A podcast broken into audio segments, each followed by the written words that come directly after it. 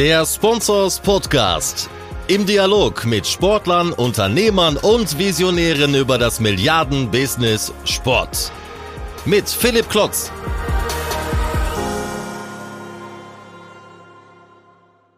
Herzlich willkommen zum Sponsors Podcast. Heute gibt es eine Spezialausgabe oder genau genommen drei Spezialausgaben zum Spobis. Wie ihr wisst, ist der Spobis das große Branchentreffen unserer Branche, wo ja, mehrere tausend Menschen zusammenkommen aus unterschiedlichsten Bereichen. Wir dürfen das seit vielen Jahren ausrichten, äh, sicherlich der Leuchtturm von Sponsors, und wir dürfen uns da mittlerweile auch Europas größtes Sport-Business-Event nennen, äh, sicherlich zusammen vielleicht mit Leaders und mit dem World Football Summit, die drei größten Veranstaltungen, aber per Teilnehmeranzahl sind wir da in der Tat die größten, darauf sind wir durchaus ein wenig stolz. In diesem Jahr hatten wir natürlich ganz besondere Vorzeichen, ihr wisst, äh, normalerweise findet der Spobis immer Anfang eines jeden Jahres statt. Pandemiebedingt haben wir das dann auf September geschoben, aber nichtsdestotrotz, auch da habt ihr natürlich mitbekommen, lange Zeit natürlich überhaupt nicht sicher, ob der Spobis und in welcher Form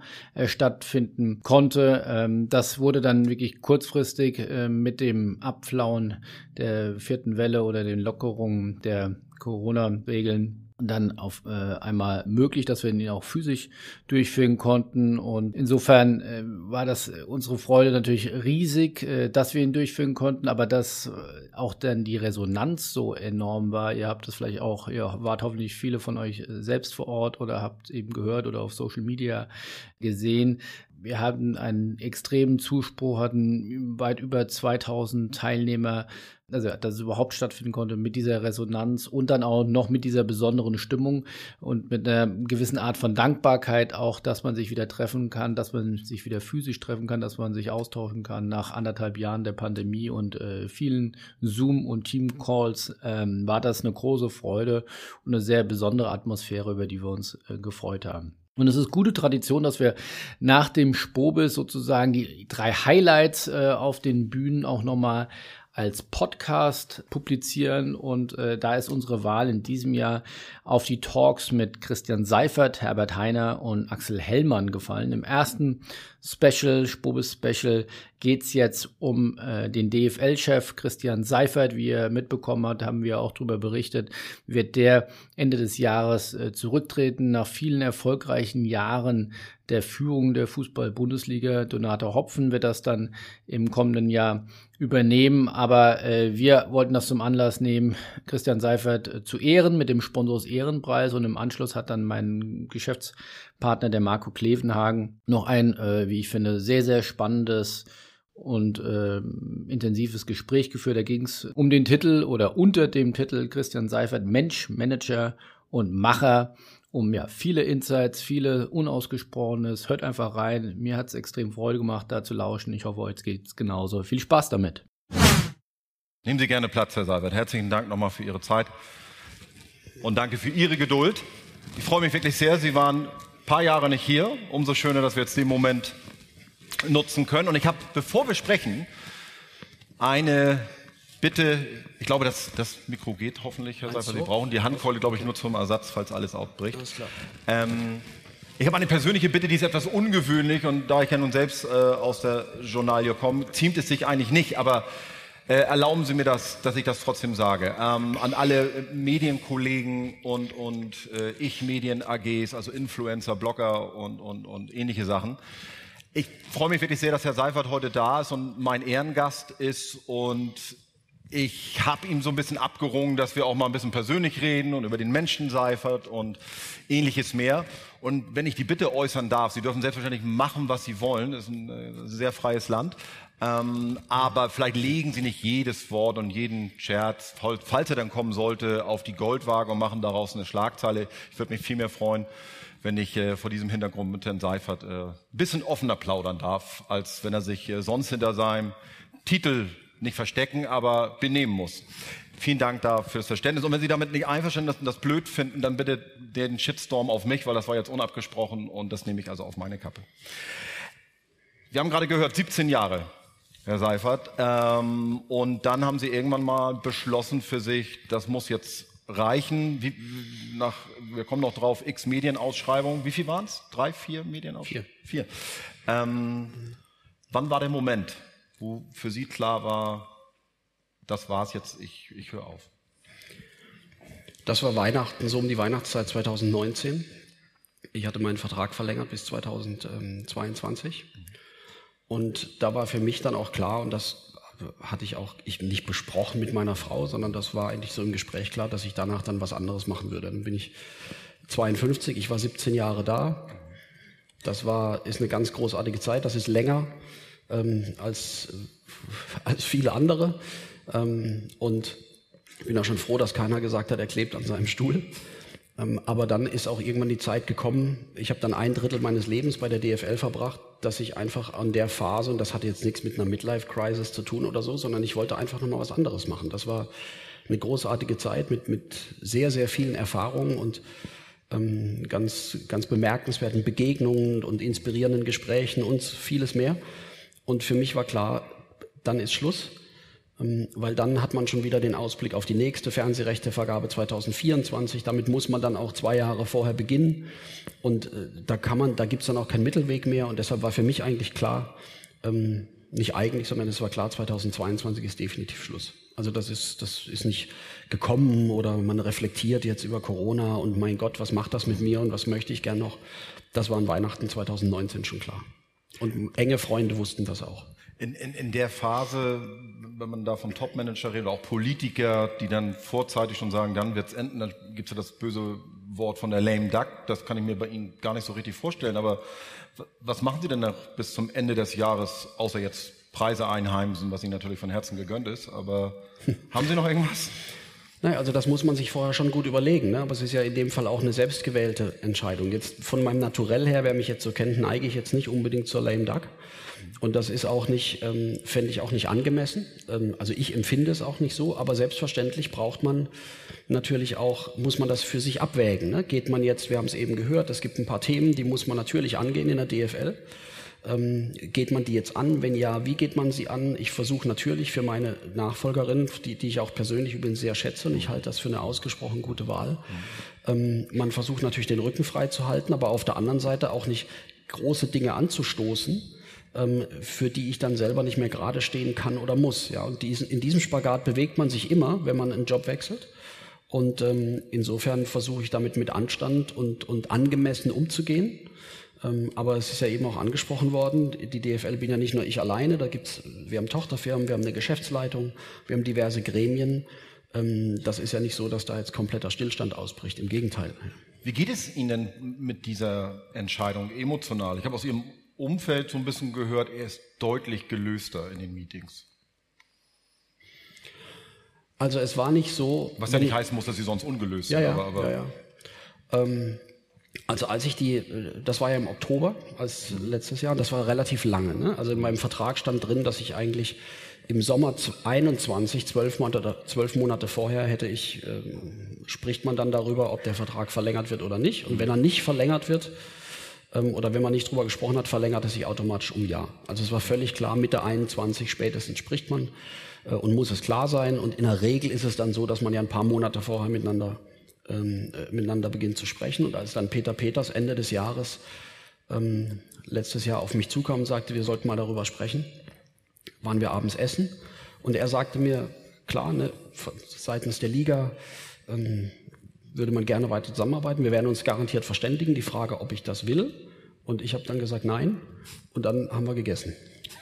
Und das war auch ein sehr nettes Essen, ja. Aber in dem Moment, wo es dann raus war, und das ist auch, und das war auch wirklich ohne Bad Vibes, sondern sehr respektvoll und mit Anstand, weil auch irgendwie, weil da gibt's ja auch nichts aufzuarbeiten, ja, ich gehe ja jetzt nicht irgendwie... Und Sie waren direkt mit sich im Reinen und alles gut? Und, und ich war persönlich mit mir im Reinen, aber es war, wenn ich ganz ehrlich bin, nicht so erleichternd, wie ich dachte. Also das war jetzt nicht wie okay. Eine Rama-Werbung, ja, wenn Sie so das Fenster aufmachen, ja, und Sie sehen auch ein Feld voller Sonnenblumen und atmen tief ein und ja, und dann fährt noch jemand vorbei und winkt. Sie winken. Wir reden zurück. Aber immer noch über die Rama-Werbung oder ja, ja, genau. Drogen. Nein. Nee, also so ja. ähm, jedenfalls so war das nicht. Okay. Ähm, dazu hat man auch zu viel im Gepäck. Ja? Ähm, denn wenn Sie so lange in einem Job sind, das ging Herrn Heiner wahrscheinlich ähnlich, da trennt man irgendwann nicht mehr zwischen Job und Personen. Ja? Ich habe da ein Drittel meines Lebens verbracht, da, da gibt es auch nicht mehr Work-Life-Balance irgendwie, sondern das ist, eher, das ist eher so Yin und Yang und das geht so fließend miteinander über, muss ich Ihnen ja nicht sagen. Ähm, und deshalb hat das eine Weile gebraucht, bis ich das, äh, bis ich sozusagen diese Befreiung auch en- empfand. Ähm, wenn jetzt mein Umfeld das als gelöst empfindet, soll mir das recht sein. Ich persönlich empfinde das nicht so stark, aber wenn ich so wirke, möchte ich dem Eindruck ja auch nicht widersprechen. Ähm, Medienrechte ist angeklungen. Mhm. Das ist natürlich nur ein Teil Ihres Schaffens. Auf das Corona-Thema kommen wir noch. Ähm, aber wenn Sie, wenn Sie da mal zurückblicken, was waren so Ihre besonderen Momente, wo Sie sagen, das ist das, was mir wirklich im, im Kopf bleibt, wo Sie vielleicht stolz waren oder, oder wo Sie besonders berührt waren von irgendetwas? Hm. Das ist über so eine lange Zeit natürlich immer sehr, ähm, ist schon ein sehr langer Blick zurück. Ne? Aber ich muss sagen, als ich damals zur D F L kam, zweitausendfünf, das war ja eine andere D F L. Ja? Wir waren vierundzwanzig Mitarbeiter, wir hatten eine halbe Etage äh, in einem Anbau vom D F B. Es gab beim D F B damals einen Generalsekretär, der hat sehr, sehr genau geacht, darauf geachtet, dass das Logo der D F L nicht größer ist als das des D F B-Reisebüros. Ja, also das war schon, das war schon ein anderes Setting, möchte ich mal sagen. Und wir waren tatsächlich die erste Liga. Damals hatte die E U noch keine anderen Probleme, sondern es gab eine Untersuchung zum Thema Medienrechte gegen die Premier League, äh, die Champions League und Deutschland. Und wir waren die erste Liga, von der man, von der man verlangte, eine Ausschreibung zu machen, eine Medienrechteausschreibung.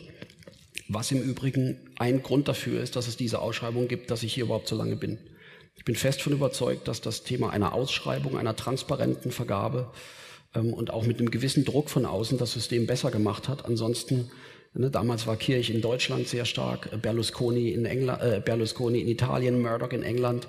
Und wenn Sie so einen großen, mächtigen Rechteinhaber haben, der wird immer sagen, also entweder wir verlängern jetzt oder ich zahle die Hälfte und dann kannst du aber nur beten, dass ein anderer kommt. Ja? Mhm. Parallel spricht er mit den großen Clubs und dann sind sie als Geschäftsführer ganz schnell weg. Mhm. Also die, die, diese Form der Transparenz und des strukturierten Vergabeverfahrens war auch ein Verfahren, das die D F L und letztlich auch mich geschützt hat. Aber was Sie sagen, was waren besondere Momente? Die erste Ausschreibung, muss ich sagen, ähm, da habe ich die Leistung, da habe ich einer... Wenn Sie mich heute fragen, was wären die drei größten Fehler, ja, dann zwei davon verrate ich Ihnen. Ähm, der erste war tatsächlich, dass ich damals die Leistungsfähigkeit der D F L unterschätzt habe, weil damals ging es so los mit I P T V, also die erste Ausschreibung ja. war zwei Jahre, bevor das iPhone erfunden wurde, ne? Nur mal so. Aber, und wir haben schon über Mobilfunkrechte gesprochen. Ich erinnere mich dunkel, da gab es irgendwie eine Definition um I P T V-Rechte und genau. Telekom, das war sehr komplex. Äh, das stimmt. Ja. Und ähm, da habe ich damals die Leistungsfähigkeit der D F L überschätzt. Da habe ich es unterlassen, frühzeitig ähm, unser Know-how-Level zu erhöhen durch Externe. Mhm. Das war definitiv ein, ein echter Downside. Ja. Und damit merken Sie eigentlich schon, womit ich anfange. Ne? Ich komme jetzt nicht mit einer großen Feier und achtzig Prozent plus, sondern ich habe eigentlich immer versucht, ähm, äh, Fehler, wenn es geht, nur einmal zu machen. Und das Zweite war tatsächlich, als wir damals ähm, mit, äh, mit der Firma von Leo Kirch verhandelt haben, Sirius, ähm, als äh, wir die Rechte vergeben hatten an, ähm, äh, an Arena. Ne? Das war natürlich eine Situation. Ähm, damals mit, ein bisschen, hatten wir ein bisschen Stress mit Premiere. Ähm, und dann Arena hat uns auch unter Druck gesetzt und ich brauchte eine Alternative. Ich bluffe grundsätzlich nicht. Ja? Also wenn ich ziehe, dann drücke ich auch ab. Das ist so wie in den alten John-Wayne-Filmen. Und damals standen wir mit dem Rücken zur Wand und dann haben wir eine Alternative aufgebaut mit Sirius. Und da war sicherlich, das war eine ganz schwierige Situation, weil da habe ich es unterschätzt, wie tief die Insolvenz der Kirchgruppe sitzt in der Liga. Da habe ich es unterschätzt ähm, oder habe es nicht gut gemacht, die Clubs mitzunehmen und stärker zu überzeugen. Und ich habe unterschätzt, wie viel Sportrechteagenturen damals im Hintergrund dran gearbeitet haben, dass keine neue Agentur ins Feld kommt. Das waren schon sehr kritische Momente. Die positiven Momente waren natürlich, ja, als ich kam, haben wir zweihundertsiebzig Millionen Euro Umsatz gemacht. Und dann äh, diese Wachstumsraten, die wir dann erzielen konnten. Und da wurde ich ja ehrlich gesagt gefeiert für das Geld anderer Menschen. Ja? Also Die Preise, die ich eingeheimst habe, die, das sind Gelder, die haben andere Unternehmen investiert. So habe ich das auch immer gesehen. Was hat das denn mit Ihnen gemacht, und wenn ich mal fragen darf? Das war schon was Besonderes, dann solche Preise auch ja. zu, zu realisieren, ja. weil Sie halt zwei Jahre darauf hinarbeiten. Ja, entschuldigen Sie, unterbrechen. Aber ja. was, hat, was hat das mit Ihnen gemacht? So eine Medienrechteausschreibung, Sie haben das mal auch in den Jahren davor gesagt. Wenn auf einmal, also es ging immer um mehrere hundert Millionen Euro, irgendwann auch mal fröhlich über eine Milliarde. Ähm, wo Sie auch gesagt haben, großen Respekt vor das, was da passiert. Haben Sie da schlaflose Nächte, wenn Sie wissen, nächsten Morgen sollen die Mails eingehen mit den Angeboten? Können Sie da gut schlafen? Ja, bei der letzten schon. Ich habe tatsächlich, als wir die Medienrechtevergabe hatten, ja, die anderen drei nicht. Als wir, ja, es war schon schwierig teilweise, ja. ne? äh, weil als wir einmal eine Medienrechtevergabe hatten und haben da einen großen Sprung hingelegt, das war damals ein Wachstum von fünfzig oder sechzig Prozent, ja, als wir da fast siebenhundert Millionen gemacht haben, das war damals ein Riesenerfolg. Und da habe ich mich überhaupt nicht positiv gefühlt. Und dann habe ich danach Günter Netzer angerufen. Und habe zu ihm gesagt, der mir irgendwann das Du angeboten hat, das habe ich erst abgelehnt, aus Respekt. ja. Und dann habe ich ihn angerufen und habe gesagt, du hast so viel gesehen und hast so viel gewonnen, wie bist du eigentlich mit so großen Siegen umgegangen, weil ich freue mich irgendwie gar nicht genug. Und? Er hat mir damals gesagt, auf einem gewissen Level, wenn du auf dem spielst, ist es eine Frage der Zeit, bis du verlierst. Und deshalb versuch ganz viel Kraft und ganz viel positive Energie jetzt aus diesem einen Moment zu ziehen. Blend alles aus. Denk über nichts anderes nach. Cool. Ich habe mit Oliver Bierhoff drüber gesprochen, ja. der mir, äh, weil das hat mich wirklich bewegt, ja, weil man arbeitet da zwei Jahre drauf hin, unser Team, wir haben uns zerrissen, wir haben gearbeitet, Tag und Nacht. Und dann hast du so ein Riesenergebnis. Ich wusste natürlich, dass das ein Riesensprung ist und man freut sich gar nicht. Ich habe damals mit Oliver drüber gesprochen, wie war das eigentlich nach deinem, nach deinem Tor da? Ja? Und er hat mir Ähnliches berichtet, ja? dass ja. man plötzlich in der Kabine sitzt und man fühlt sich eben total leer, weil man merkt, der Weg war eigentlich das Ziel. Ja. Und so habe ich das versucht, so für mich, für mich, auf, für mich äh, zu aufzuarbeiten. Und in so einer Ausschreibung hat man natürlich total Druck. Ja? Also eine wirklich nette Anekdote. Also wir, die Ausschreibung mit achtzig Prozent Wachstum, ja, wo wir die Milliarde gerissen haben. Die erste, Holger Blask ist da, der war dabei. Mhm. Die erste Ausschreibung, wir haben dann so ein Ausschreibungspostfach eingerichtet und dann ging die erste Runde durch und das erste Paket wurde, wurde, ähm, wurde ausgeschrieben und die, die Bieterrunde war zu Ende. Und ähm, das wirklich war, ähm, die, die, die E-Mail, die habe ich mir damals fotografiert, die erste E-Mail im Ausschreibungstest äh, Postfach, äh, die war von Verena Seifert mit Betreff Test. Dann wissen Sie, wie diese Ausschreibung losging, ja? Das heißt, Sie mussten von Ihrer, also ich, ja, Ihre Frau hat erstmal einen Test geschickt, weil Sie dachten, die E-Mails funktionieren, weil ja, nichts rein kann. Die E-Mails sind kaputt, weil es gab kein Angebot in der ersten Runde. Was und hat das mit Ihnen gemacht in dem Moment? Ich habe das damals mit dem Team besprochen. Ich fühlte mich wie in so einem, wie in so einem Gangsterfilm, wissen Sie, wo Sie zwei Jahre lang so einen Überfall planen. Das ist jetzt schlecht, bei einer Ausschreibung von Überfall zu sprechen, aber Sie no, ja, es geht in, das ist auf jeden Fall ein lohnenswerter Sie Überfall. Fahren da, ja. Sie fahren da vor, Sie, der, der, der, der Motor läuft, so ein bisschen wie Haus des Geldes. Ja, Sie ziehen ja. sich die Masken runter, Sie laufen da rein, Sie stehen vor der Tür und dann steht da montags geschlossen. So hat sich das angefühlt. Also wir haben uns alle wirklich, wir war, sagen wir es mal so, die erste Runde ließ nicht vermuten, dass wir hinterher mit einem Rekordergebnis von über einer Milliarde Euro da rausgehen. Das ist auch ein bisschen blöd. Man kann ja auch nicht hinterher anrufen und sagen, äh, haben wir was verpasst oder wolltest du noch was schicken oder so. Das ist ja, ja, ja, ich habe dann wirklich angerufen, du Schatz, hast du... Bist ja, du beim Schatz, aber ja, ja nicht bei Premiere. Ja, ja. Kannst du mal eine E-Mail schicken? Ja. Test. Das war die erste Runde der Rekordrechtevergabe mit dreiundachtzig Prozent Wachstum. Also manchmal Wahnsinn. Braucht man schon ziemlich positive Grundhaltung. Und dann haben Sie Feierabend an dem Tag gemacht und haben gehofft, dass morgen mehr reinkommt an E-Mails, was ja auch funktioniert hat, ganz offensichtlich. Wahnsinn. Woran, wenn wir das schon haben, woran messen Sie denn für sich Erfolg?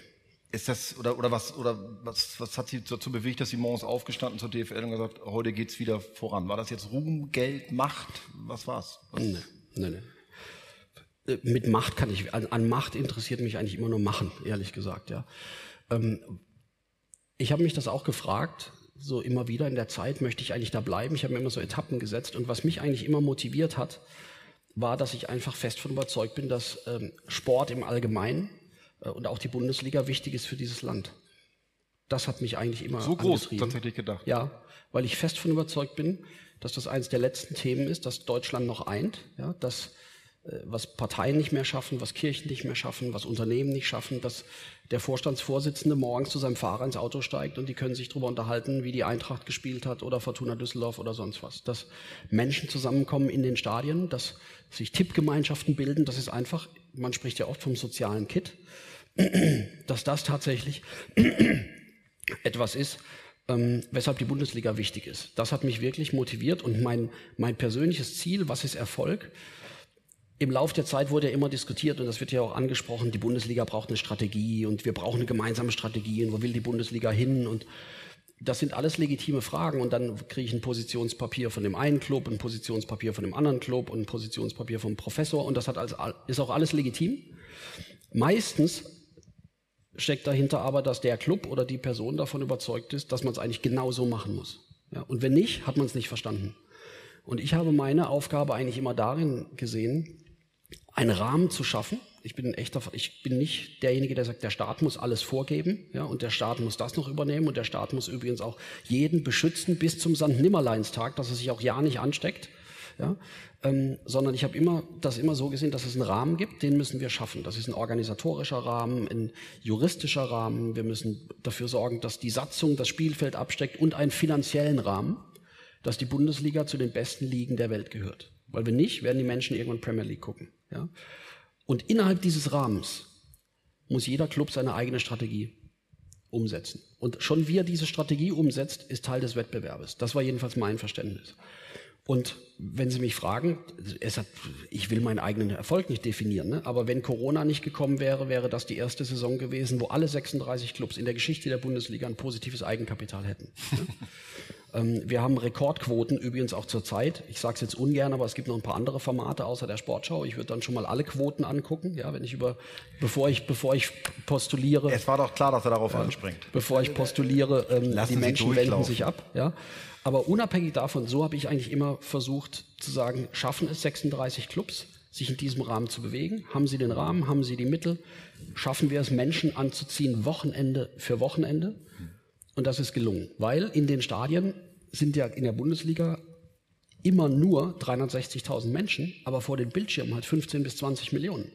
Und das über einen langen Zeitraum hinweg, so viele Menschen immer wieder dazu beweg- zu bewegen, ähm, zuzuschalten und, und die Bundesliga zu verfolgen.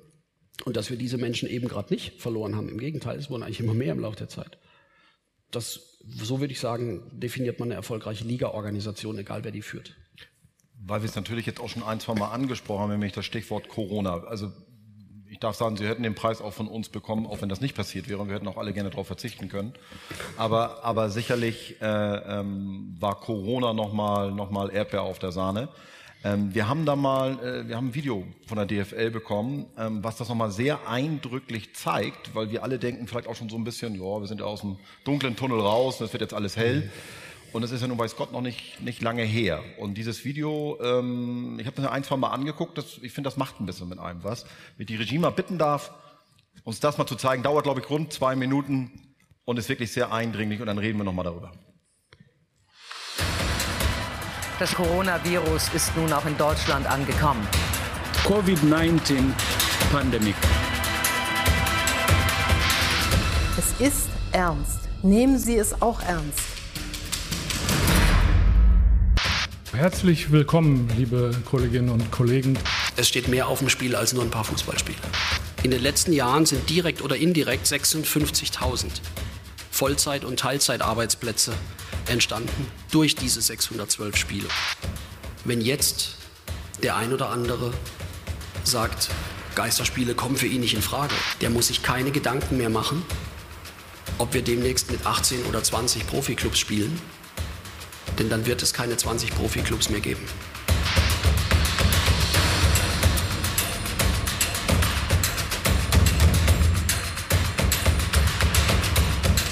Dann kommen einzelne Verbände, Lobbygruppen oder die, deutsche Fuß- oder die Deutsche Fußballliga und sagt, wir haben für unseren Bereich aber ein super Hygienekonzept, was vielleicht sogar funktionieren würde, aber wir müssen doch abwägen die Verhältnismäßigkeit. Die Bundesliga braucht keine Extrawurst. Das Konzept überzeugt nicht, weil es nicht ausgeschlossen ist, dass sich Spieler infizieren.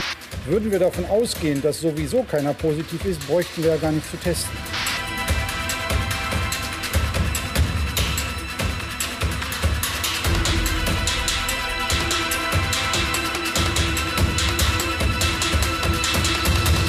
die erste und zweite Fußball-Bundesliga, die ab der zweiten Maihälfte wieder den Spielbetrieb unter den äh, genehmigten und ja auch äh, getesteten Regeln äh, führen darf.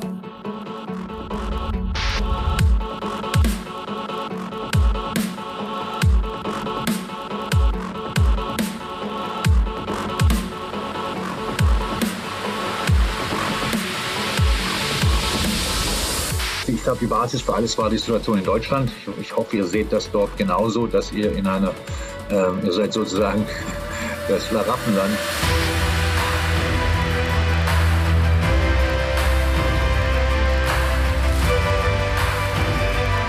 Das ist ein besonderer Moment. Heute endet die aktuelle Spielzeit. Und diese Meisterschaft gehört allen ein bisschen für das, was wir in den letzten Wochen zusammen geschafft haben. Und diese Kraft und dieses Gefühl, das sollte uns in die Zukunft tragen. Herzlichen Glückwunsch, F C Bayern München. Manuel, hier ist eure Schale.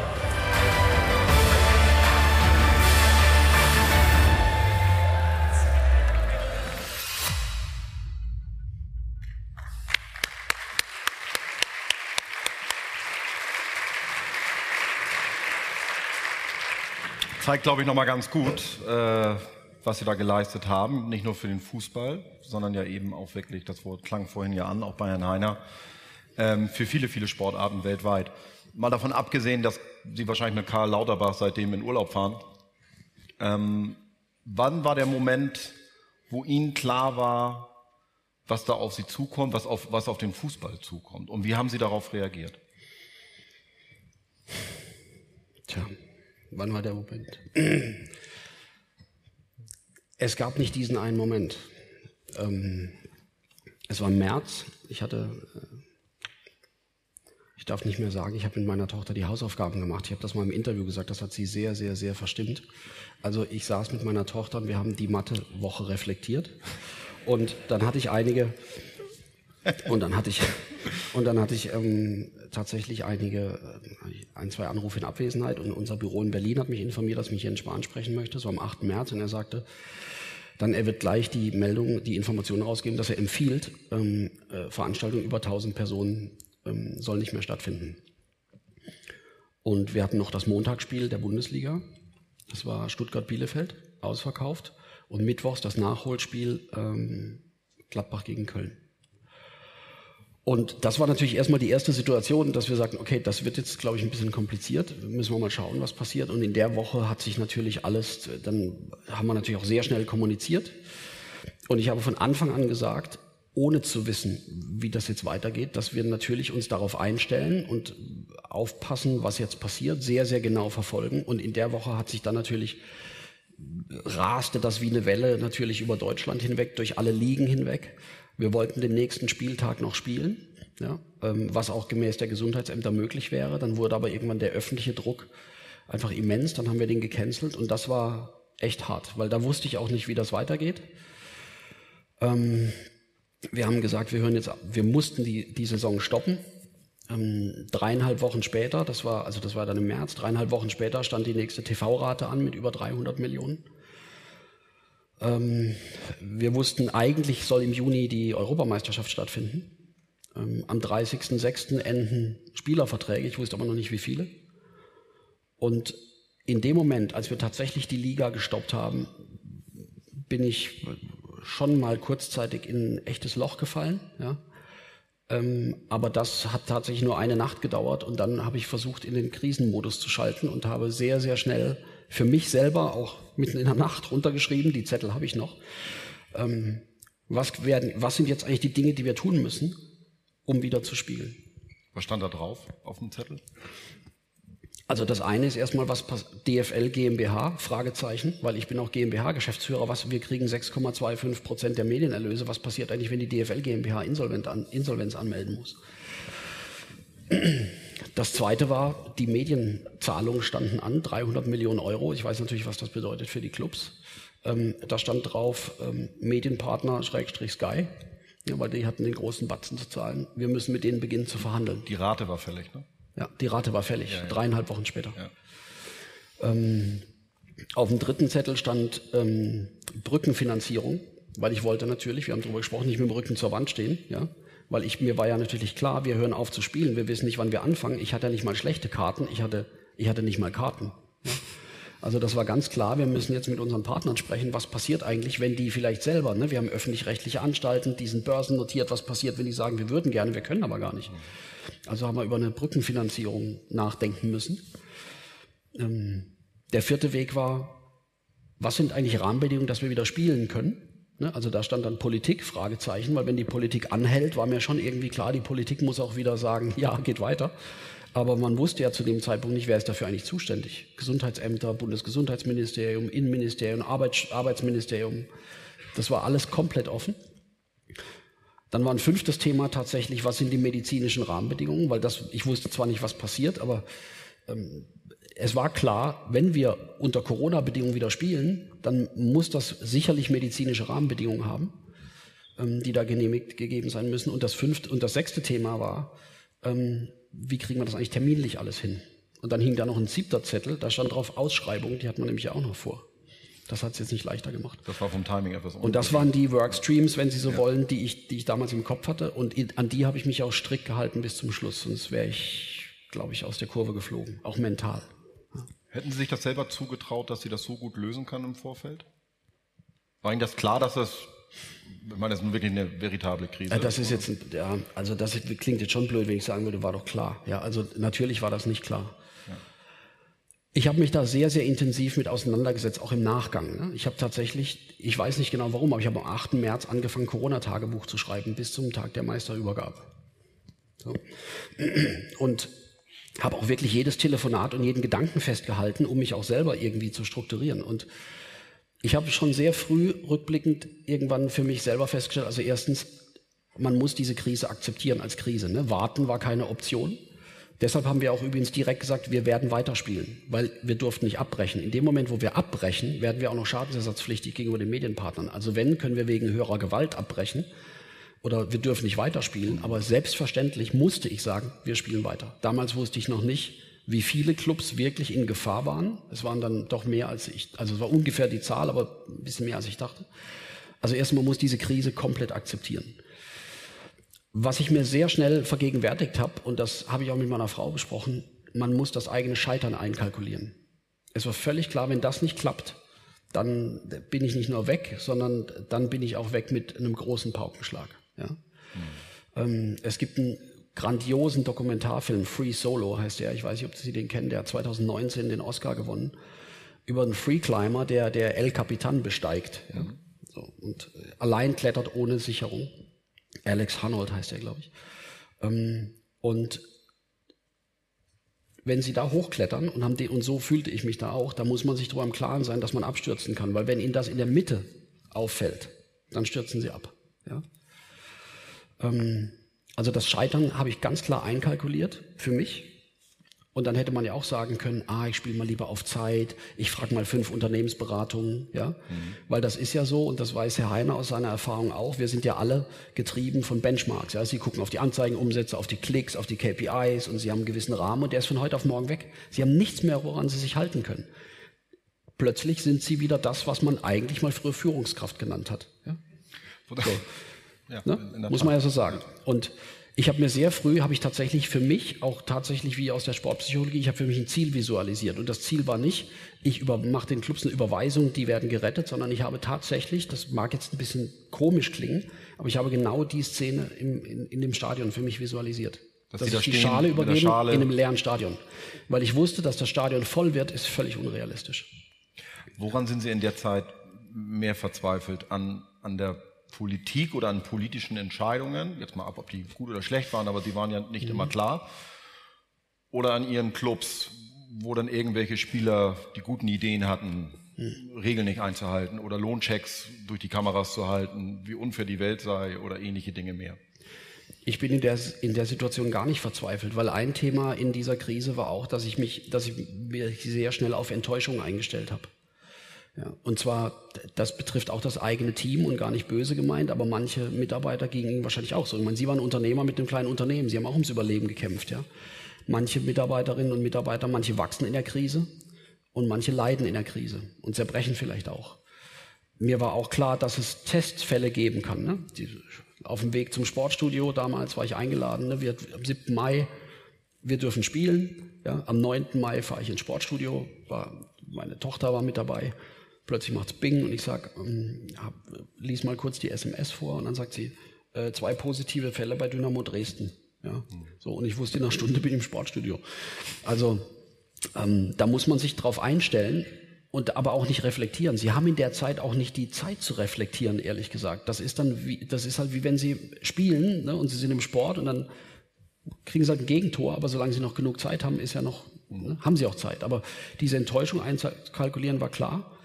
Ähm, und am Ende muss man sagen, haben wir auch, und da bin ich auch unser, ne, meinem einem meiner engsten Kollegen in der Geschäftsleitung, Christian Pfennig, extrem dankbar. Wir haben natürlich auch unsere Krisenkommunikation komplett umgestellt. Weil in so einer Situation ist ja völlig unglaubwürdig, wenn Sie sich hinstellen und sagen, wir schaffen das alles, kein Problem. Sowohl nach innen als auch nach außen. Wichtig ist, dass, sie, dass man zum Ausdruck bringt, ich weiß noch nicht wie, aber wir kriegen es hin. Ja? Aber auch so viel zu kommunizieren, so offen zu kommunizieren, alle zwei Wochen zu kommunizieren, auch öffentlich zu kommunizieren, das hat natürlich den Druck erhöht.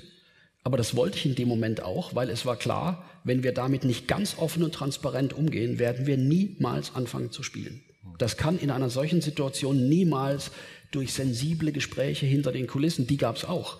Aber sie können nicht aufhören zu spielen und ein paar, paar Monate später fangen sie an zu spielen, ohne jemals gesagt zu haben, was sie tun. Das war mir sehr klar, dass das nicht ging. Und deshalb haben wir auch, würde ich mal sagen, in Sachen Krisenkommunikation einen völlig neuen Weg angeschlagen, der auch zum Ausdruck bringt, dass man als Führungskraft mal sagt, ich weiß das momentan auch nicht. Aber wenn ich es weiß, sage ich es Ihnen. Das dürfen wir nicht vergessen. Sie gaben mir vorhin noch ein gutes Stichwort, denn Sie haben gesagt, Sie haben noch eine exklusive Zahl mitgebracht, was das Testen von Stadien angeht oder was Zuschauer jetzt wieder zulassen in Stadien. Ach so, angeht. ja, ja, ja. Wir haben tatsächlich, wir sind ja jetzt in der Situation, alle sagen, ja, wir müssen lernen, mit dem Virus umzugehen. Je nachdem, mit wem man spricht, hat man ja schon den Eindruck, ein paar Vertreter von Zero Covid durch die Hintertür gibt es immer noch, ja. Und wir haben jetzt tatsächlich ähm, die ersten drei Spieltage der Bundesliga ähm, mal analysiert. Wir haben die ersten fünf Spieltage der zweiten Liga äh, absolviert. Wir haben den Supercup absolviert und wir hatten in dieser Zeit neunhunderttausend Tickets verkauft. Und ähm, Stand jetzt gab es ähm, im Nachgang sechs positive Fälle, wo wir wissen, dass Zuschauer im Stadion waren, die waren positiv. Also wir wussten nicht, ob die sich vorher angesteckt haben oder nachher, aber die waren positiv. Und die Gesundheitsämter haben bisher bei neunhunderttausend Zuschauern zweiundfünfzig Datensätze angefordert. Ja? Wer also jetzt tatsächlich immer noch kommuniziert, das sind potenzielle Superspreader-Events oder Stadionbesuche sind lebensgefährlich. Gilt ja für alle Sportarten. Äh, also, genau, kommen wir gleich drauf. Das ja. ist tatsächlich, das ist wirklich in der Zwischenzeit vorsätzlich falsch. Es stimmt einfach nicht. Wir haben die harten Zahlen. Das ist genauso falsch, wie damals zu sagen, wir nehmen Menschen die Tests weg. Und deshalb, und das ist, glaube ich, ein Zeichen, das ist wichtig, da bin ich auch Herrn Heiner dankbar, hier dreht, mir dreht es sich natürlich um die Fußball-Bundesliga. Die bezahlen mich, die bezahlen, ich kann meine Kinder auf Schulen schicken und ich, ich fahre ein gescheites Auto und ich wohne schön, das bezahlt die Bundesliga. Deshalb bin ich das auch der Bundesliga schuldig. Aber ich habe das nie so verstanden, dass wir das nur für die Bundesliga machen, sondern meine Kollegen von Handball, Basketball, Eishockey, die haben das Vertrauen genauso verdient. Die haben grandiose Hygienekonzepte und es wird jetzt einfach Zeit, dass dieses... dass das Team Vorsicht aufpasst, dass es nicht zum Team weltfremd wird. Ja, man muss jetzt der Veranstaltungs- und Eventbranche, aber auch der Messebranche und übrigens auch mal dem Bürger endlich mal das Vertrauen schenken, dass die wissen, was sie tun. Es reicht jetzt langsam. Ne?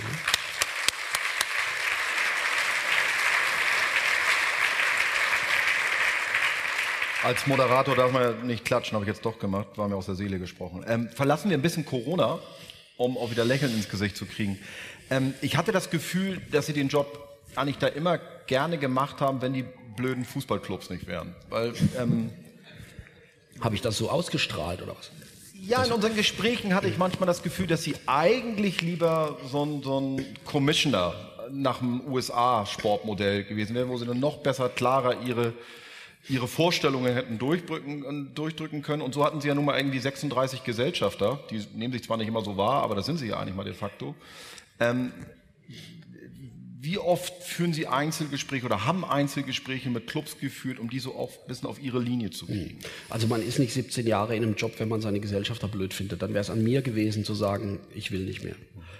Ähm, Und ich sehe das auch nicht so, dass Clubs gestört haben. Es gibt noch ein paar Sachen, die mich stören. Und ich hasse wie die Pest Populismus und Doppelmoral. Und was mich extrem ärgert, ist Oberflächlichkeit. Ja, weil das ist ein sehr komplexes Geschäft mit sehr vielen Einflussfaktoren. Das erleben wir hier auf der Bühne. Ne? Wir sprechen über Medienrechte, wir sprechen über Nachhaltigkeit, wir sprechen über Fannähe, ähm, wir sprechen über neue Technologien. Und das stört mich. Und dann stören mich gar nicht die Clubs, weil ich habe zu sehr vielen Clubs ein sehr gutes Verhältnis, ein sehr vertrauensvolles Verhältnis, was mich auch ehrlich gesagt freut. Ähm, ob mich Aufsichtsräte, Präsidenten, Geschäftsführer anrufen in der Zwischenzeit, nach einer gewissen Zeit hat man halt dann auch die auch persönliche Beziehungen, weiß, ob man sich vertrauen kann. Und damit, das stört mich, aber das, wird, das hat mich immer gestört, wird mich auch künftig stören, aber hätte es mich zu sehr gestört, wäre ich ja nicht hier geblieben. Ähm, und ich glaube auch tatsächlich, dass das eine gewisse Herausforderung ist, deshalb habe ich auch damals ja auch in der, um das nochmal kurz zu sagen, in der Corona-Krise, ähm, das glaube ich sogar in der ersten Pressekonferenz gesagt, es wird jetzt mal Zeit, dass die Fußballclubs zugeben, dass sie ein Produkt herstellen, mhm. nämlich ein Fußballspiel. Mhm. Ja? Und sich nicht eigentlich immer fürs Fußballspielen und das Geldverdienen entschuldigen und sagen, es ist ja alles Fußballkultur, ist es auch, aber im Kern sind wir in der Unterhaltungsbranche tätig. Und wir machen seit zehn, fünfzehn Jahren sehr, sehr intensiv Marktforschung. Und wenn Sie die Menschen Jahr, über Jahre hinweg fragen, was ist, was ist wichtig für, eine, für dich als Konsument oder als Fan, was ist wichtig bei einer, für die Bundesliga, einer Fußballliga, dann sind die drei Antworten immer seit Jahren eben nicht Gendersternchen, Nachhaltigkeit und Choreografien, sondern schöner Fuß, guter Fußball, Spannung und Unterhaltung. Immer. Und wenn Sie aufhören, die Menschen zu unterhalten und anzusprechen über das Mitfiebern, ja, im Stadion, dann beginnt der Abstieg. Und das ist der Punkt, dass das, der, finde ich, der Profisport, vielleicht der Profifußball im Allgemeinen, zu häufig verleugnet hat, dass man sich eigentlich dafür entschuldigt hat, dass man damit Geld verdient. Es geht nicht anders. Wir sind halt nicht, wir, wir, wir sind nicht im, im, im Kulturmäzenatentum, sondern Profisport lebt davon, Geld zu verdienen, das Geld entsprechend einzusetzen und im Idealfall sollte man dazu auch stehen und es gibt auch ziemlich viele Unternehmen, die das hinbekommen, klar zu kommunizieren und das war so eine Lücke, die hat mich öfter mal gestört. Das heißt wirklich, Hand aufs Herz, nicht mal so ein neidischer Blick zu den Kollegen in die U S A, wie die ein Franchise-System, Liga führen können? Nee. Und also überhaupt nicht. Ich, dann hätte ich ja gehen müssen. Ich, ich lasse mich ja auf die Rahmenbedingungen ein. Ich kann ja die Satzung lesen, ich kann meinen Arbeitsvertrag lesen, ich kann die Geschäftsordnung lesen. Da kann ich ja nicht unterschreiben und sagen, aber U S A wäre schöner. Das ist ja komplett unlogisch.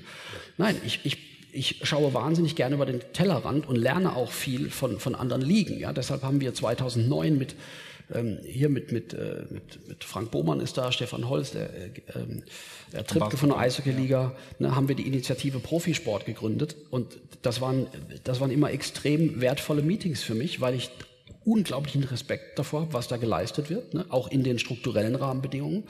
Ich war eine Weile Chairman im World Leagues Forum, wo bin vierzig Ligen vorgestanden weltweit. Das inspiriert mich und das, das hält einen ja auch im Kopf ein bisschen flexibel. Deshalb würde ich mir auch wünschen, dass man ab und zu mal über den deutschen Rand und über das eigene Stadion und vielleicht auch nur über gewisse Stadionsektoren hinaus denkt. Das scheint manchmal sehr stark das Denken zu beeinflussen, des einen oder anderen. Und natürlich habe ich auch versucht, von, von den amerikanischen Profiligen zu lernen, die aber auch von uns. So ist das nicht. Ja. Hatten Sie je ein Angebot von dort? Nein. Wären Sie hingegangen? Habe ich mich nicht mit befasst, über die Brücke wäre ich gegangen, wenn ich davor stehe. Ich glaube, tief drin bin ich zu deutsch. Ich finde es schon gut, wenn die Müllabfuhr pünktlich kommt. Ähm, dieses Verhältnis, lassen Sie mich das noch einmal stressen, dieses Verhältnis Clubs, eigentlich Gesellschafter der Liga und Sie. Ich habe immer das Gefühl gehabt, immer wenn es dann passt, haben die zur D F L gezeigt, die D F L, wo ich dann immer sagte, so, wenn es euch nicht passt, dann setzt doch da einen anderen hin oder macht doch anders. Deswegen bohrte ich da so ein bisschen drauf rum, dass das so ein komisches Verhältnis in sich ist. Eigentlich müssen Sie denen sagen, was am besten für Sie ist und gleichzeitig sind es aber eben Ihre Gesellschafter. Und deswegen also teilweise war das so ähm, und ich finde, das ist auch eine Entwicklung, zu der muss man auch stehen, auch als Liga, dass in Teilen der Dialog mit der eigenen Basis nicht intakt ist, ja, weil man ein Stück weit auch ein bisschen ferngesteuert wirkt. Also ich finde es einfach, ne, wenn man noch nicht mal das Wort Produkt verwenden darf, ja, dann glaube ich, geht das, das, das bringt eine Liga nicht wirklich weiter. Ne? Und objektiv betrachtet, ähm, da kennen die Clubs aber meine Meinung. Ja? Ich lese auch immer von der Stimme der Fans. Die Fans, die sich lautstark zu Wort melden, das nehme ich sehr wahr, das nehme ich auch sehr ernst. Mit denen habe ich auch oft und viel diskutiert. Ähm, aber das ist halt genauso sehr die Stimme der Fans, wie Twitter, wie Twitter die Stimme von Deutschland ist. Ja? Das ist ein Ausschnitt, aber halt nicht die, der ganze Ausschnitt. Und die Gegengerade und der Familienblock und die Business Seats, die melden sich halt weniger zu Wort als lautstarke Fans. Deshalb sollte man auf die Lautstarken hören, aber die anderen halt nicht vergessen. Ich glaube, das hilft mittelfristig weiter. U S A waren vielleicht ein gutes Stichwort, denn ich habe noch einen Überraschungsgast für Sie, für uns. Ähm, und man hat mir gerade signalisiert, dass die Leitung steht und den muss ich Ihnen nicht groß vorstellen, wenn Sie ihn dann gleich sehen, hoffentlich. Und da ist er auch schon.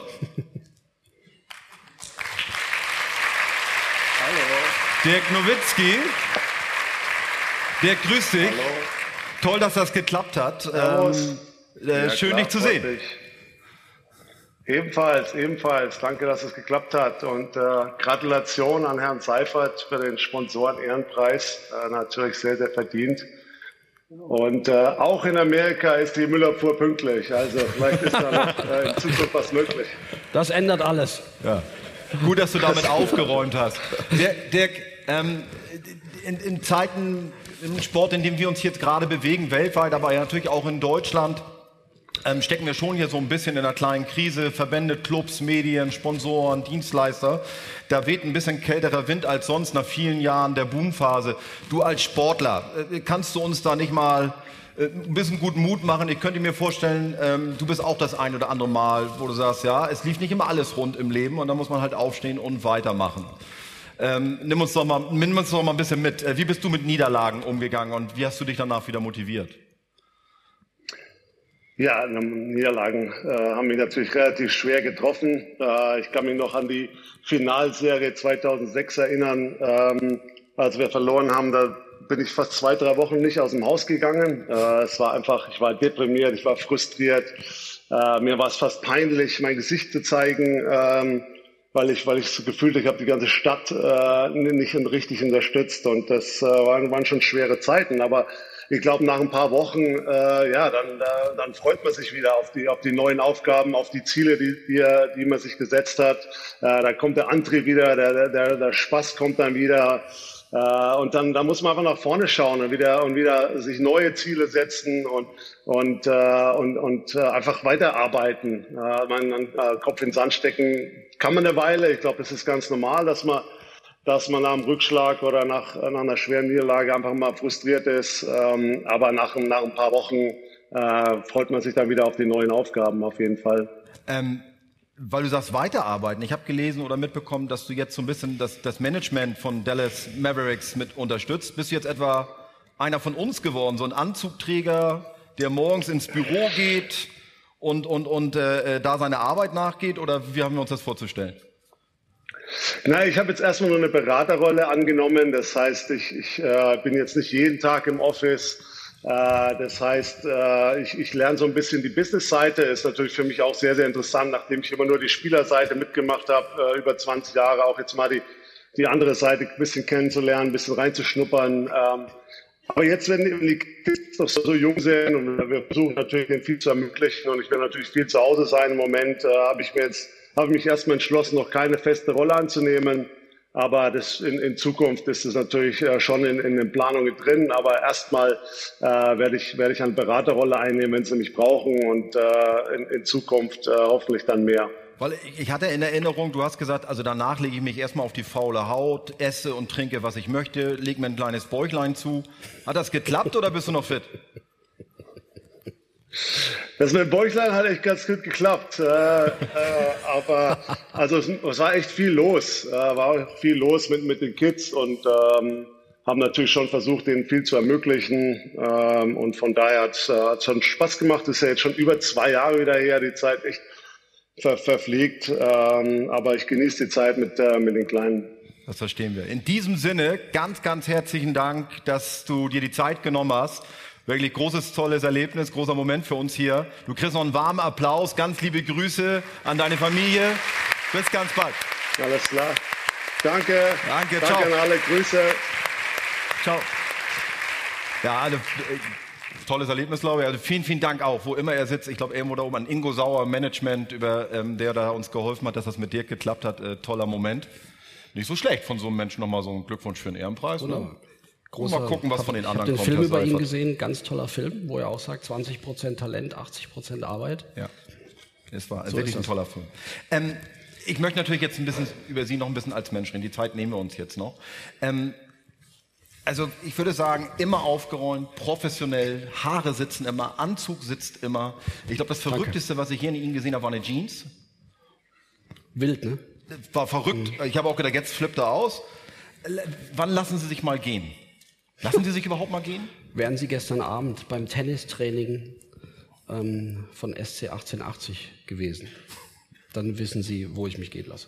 Also ich bin tatsächlich, ich hatte mal, ich, als ich studiert habe in Essen, hatte ich mal Geburtstag, zu einem Geburtstag haben, ich zwei, haben mir dann zwei Freunde ähm, ein Geschenk gemacht.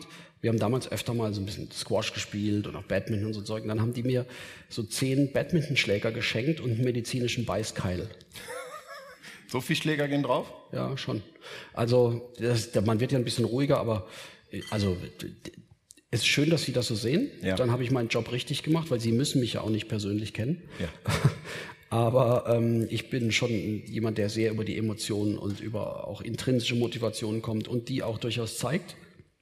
Und das ist auch okay, wenn das im Rahmen ist. Das andere Ding, was immer so im Raum ist, ähm der duzt sich mit nie oder kaum jemanden in der Branche. Ich habe vorhin gelernt, ähm, ähm, ähm, Günter Netzer, ich glaube Oliver Bierhoff, aber Sie gehen da wirklich sehr limitiert mit um. Hat das einen besonderen Grund? Ist das für Sie eine Art von Profes- Professionalität?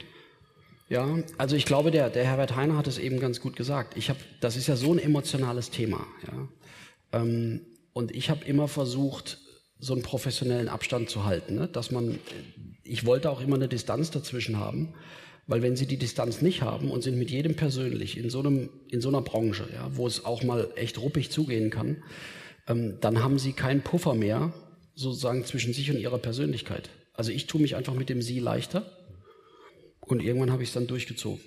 Aber mit so ein paar Leuten duzt man sich jetzt natürlich über die Zeit ein bisschen mehr, aber ich, ich bin damit gut gefahren. Können Sie gut mit Kritik umgehen?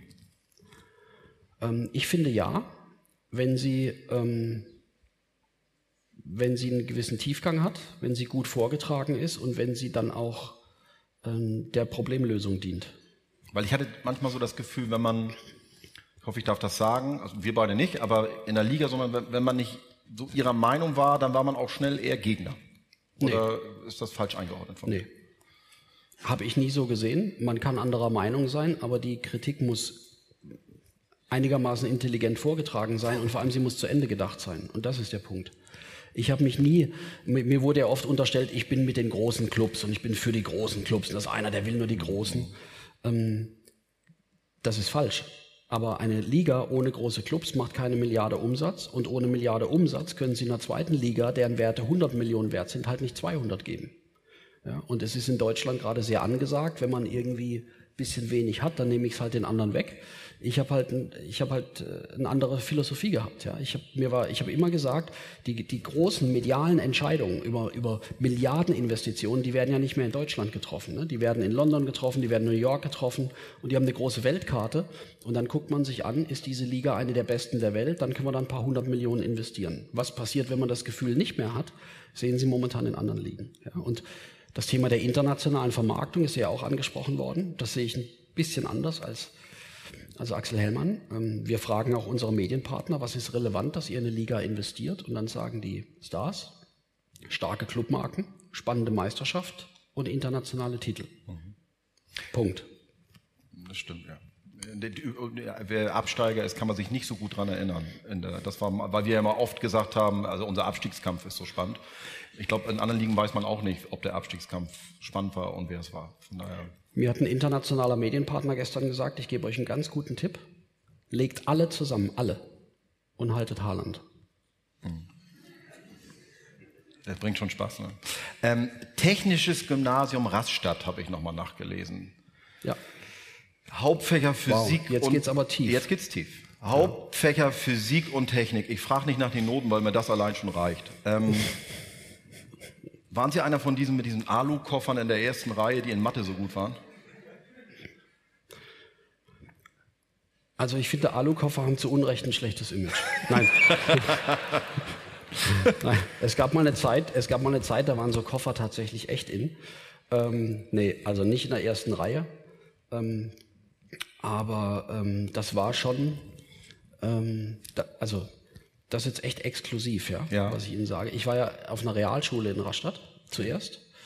Und ähm, dann gab es in Baden-Württemberg gibt's ja die so berufsvorbereitende Gymnasien, gab es technisches Gymnasium, Wirtschaftsgymnasium, da habe ich mich auf, eine, auf fürs technische Gymnasium beworben. Dazwischen habe ich aber mal überlegt, ob ich, äh, ne, meine Eltern wollten vielleicht erstmal was Solides, eine Ausbildung, und dann habe ich mich als Verwaltungsfachangestellter im Landratsamt Rastatt beworben, aber die haben mich nicht genommen. Aber da haben die aber weit geguckt. Was hätte aus mir werden können. Ne? Aber ähm, nee, ich war nicht in der ersten Reihe, aber mir kam das, dieses technisch strukturierte irgendwie...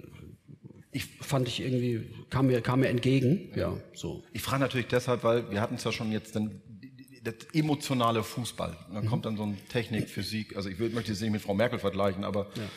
so und, ähm, aber ich war ja auch bei M T V.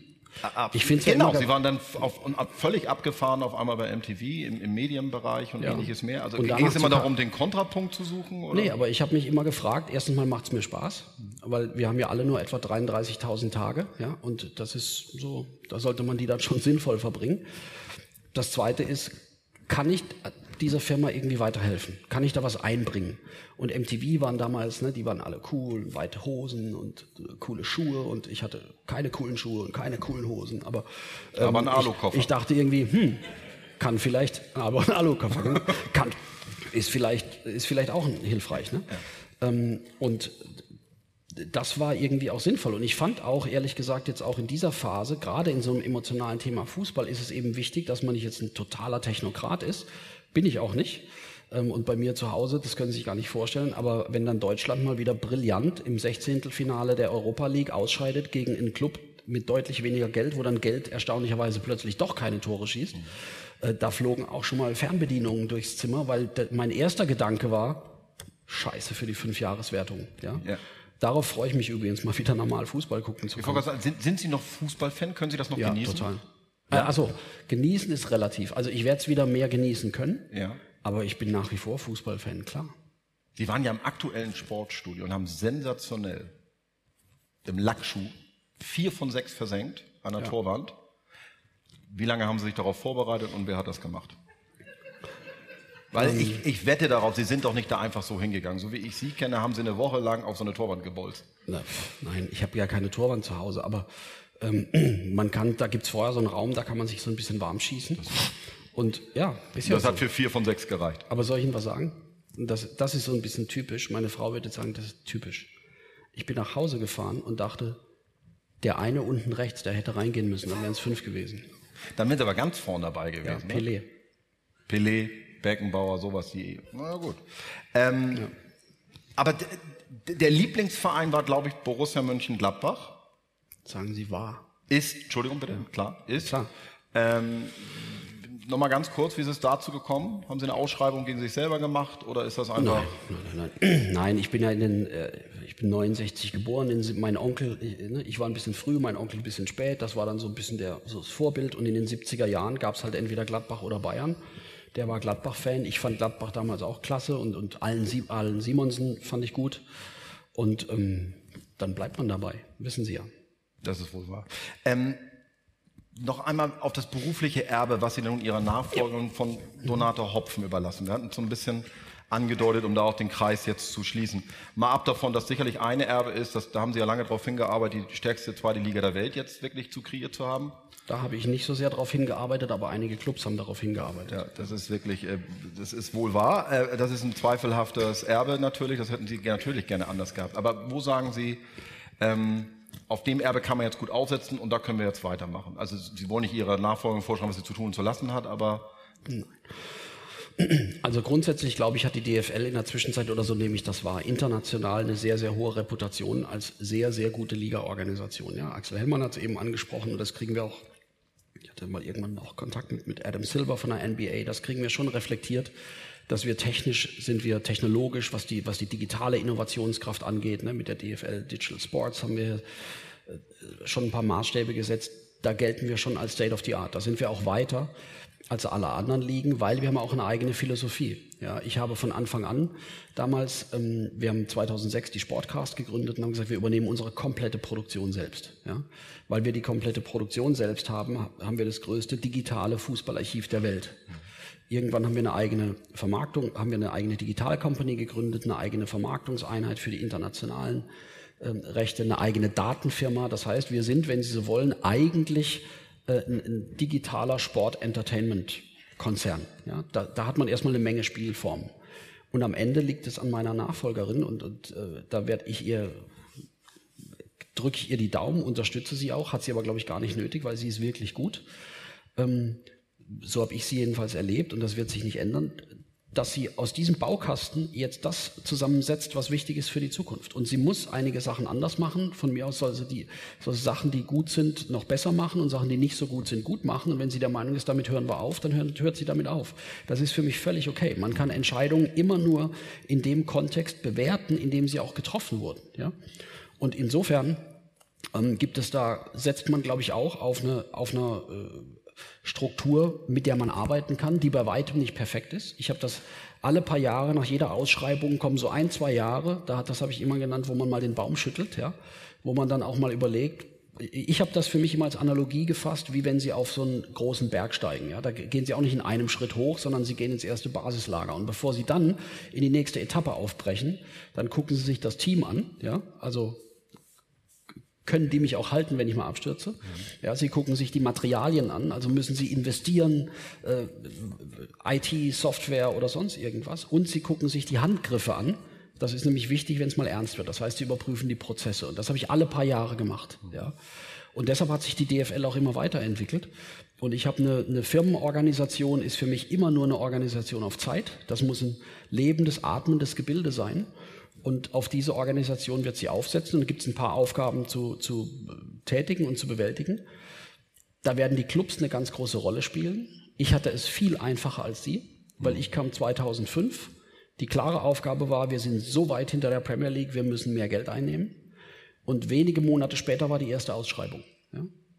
In der Zwischenzeit ist die Zielvorstellung von sechsunddreißig Clubs gar nicht mehr so klar. Ja? Der eine sagt, wir müssen international mithalten.